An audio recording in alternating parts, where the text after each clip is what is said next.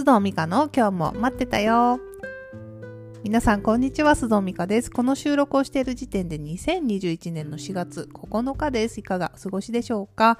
えー、陣痛はまだ来ていません。えー、シーズン1が終わる時点でですね、私、あの、もう陣痛来るまでは同じペースで配信して、その後は様子を見ながらお届けしますと、皆さんにお伝えしたこともあってですね、なんていうかこう、そうでなくても今、もういつ生まれてもおかしくない、そわそわの時期なんですけれども、なんかこう、一層そわそわしてる気がしますね。なんかこう、突然配信が途絶えたら、あ、ああ、そういうことなんだなと思っていただけると幸いです。では今日も皆さんにとって少しでも気分転換になるような時間をお届けしたいと思いますのでどうぞ最後までお付き合いください。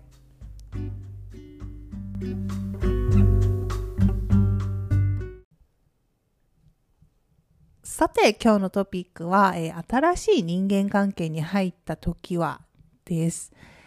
え2、3年前ですかね、もうあの、発売されて結構経つんですけれども、まあ本屋さんでも、あの、当時平積み結構されてた本、それでいいっていう本皆さんご存知でしょうか。エッセイ漫画なんですけれども、細川てんてんさんという漫画家の方が精神科医の、えー、水島ひろ子さん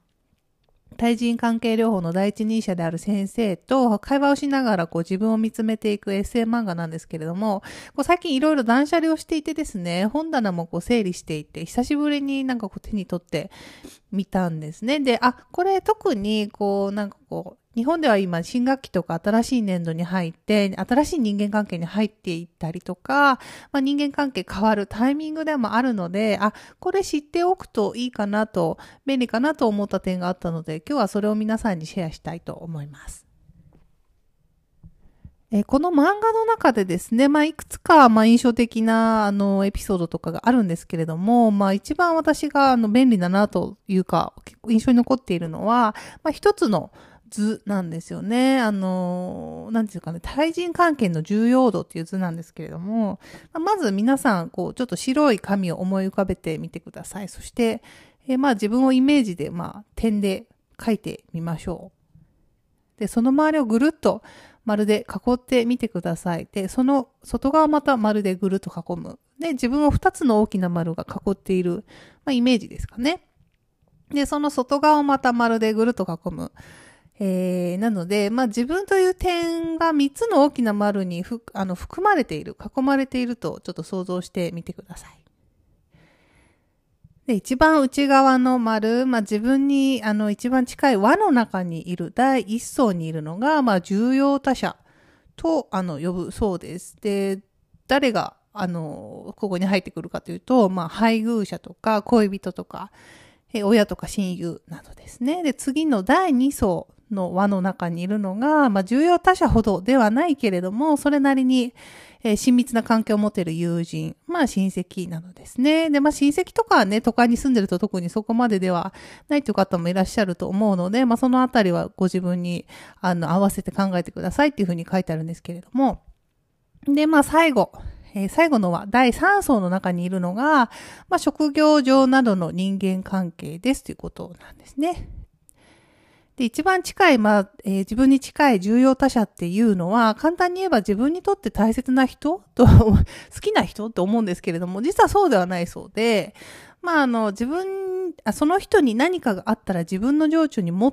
大きな影響を与える相手っていうのが重要他者になってくるそうです。なので、まあ、いま、いますよね。あの、あの、仮に今、配偶者とうまくいってなくて、あの、全然好きじゃないとか、親と分かり合えないし、折り合いがつかなくて嫌いみたいな人もいらっしゃるかと思うんですけれども、まあ、そうであっても、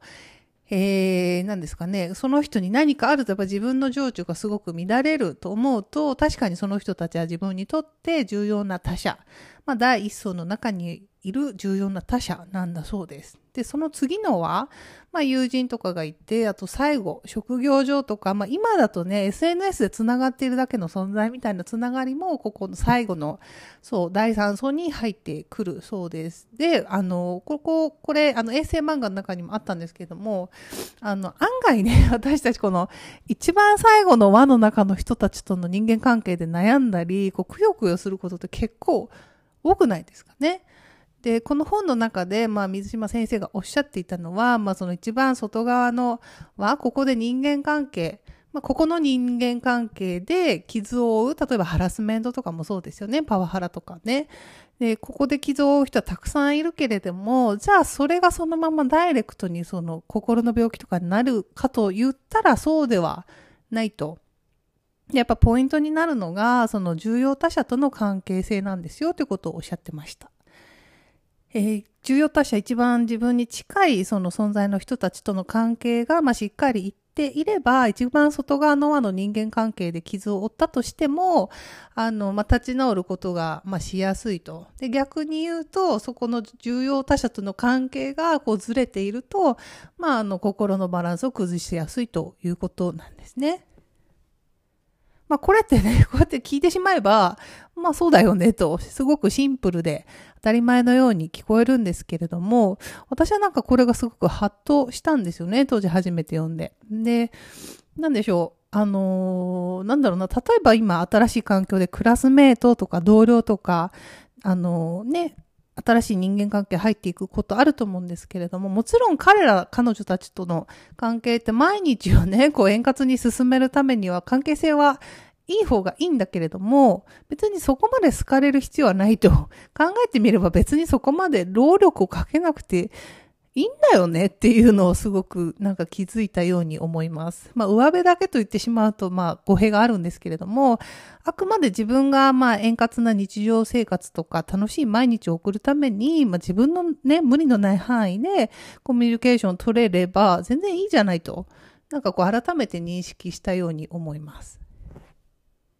でね、この本の中でまあ面白かったのは、愚痴を言うのもまあ発散のためにはすごく大事なんだけれども、まあ相手を間違えちゃダメですよみたいなことも書いてあって、で、SNS の炎上とか愚痴をね、一番最後の輪の中の人に言っちゃうことで起きますよっていうふうに言ってるんですね。で、愚痴を言うなら、その、親友とか、まあ、近い関係性にある人の中で言おうね、っていうことも言っていて、まあ、これもなんか確かにって思いませんか？なんか、逆を考えると分かりやすいかなと思うんですけれども、別にそこは、私とあなたの関係、そこまでじゃないよねっていう関係性の方に、こう、延々と愚痴を聞かされたら、なんかこう、すごく嫌になりますもんね。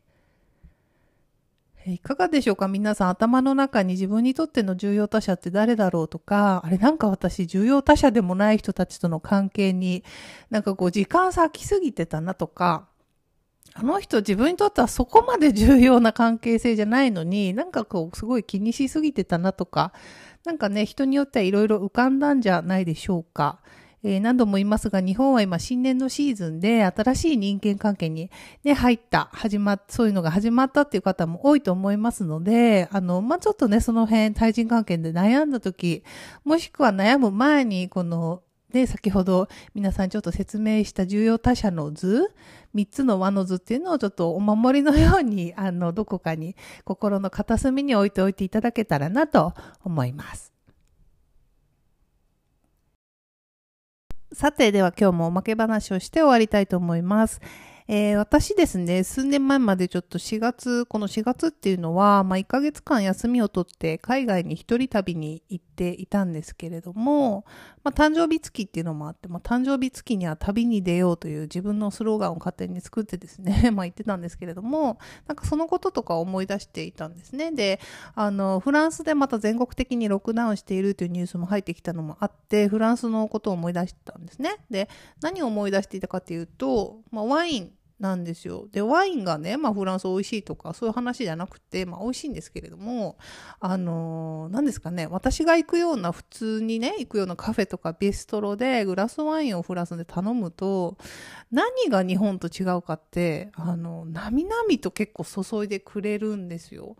なので、まあ、ワイン一杯でおしゃべりしたり、まあ、テラス席から道行く人眺めたり、まあ、結構それだけで満喫できるんだけれども、翻ってここ、ジャパン、日本はですね、あの、グラスワインの量少なくないですかってよく思ってるんですけど、私だけなんですかなら、あれですよ、あの、フランスでも日本でも、あれならわかるんです。あの、星付きレストランとかね、高級なワイン、あの、金魚鉢かっていうようなグラスで飲むようないいワインならわかるんですよ。空気含んだ方がいいとかあるので、それはわかるんだけど、そうじゃなくって、普通のカフェとかね、なんかこう、まあ、気軽なところで飲むグラスワインって、日本で私、ついでもらうたび、え、ちょっともう、え、もうちょっと入れてくれてもよくないですか？っていつも思ってるんですけど、どうなんでしょう？私だけなんでしょうかね？これね、思ってるの。あの、日本でもフランスでもワインを飲むという方、どうでしょうかあの、ぜひ教えてください。私が単に、あの、勘違いしてるだけなのか、飲み意地が張っているだけなのか、ちょっとね、気になるので、ぜひ教えてくださいね。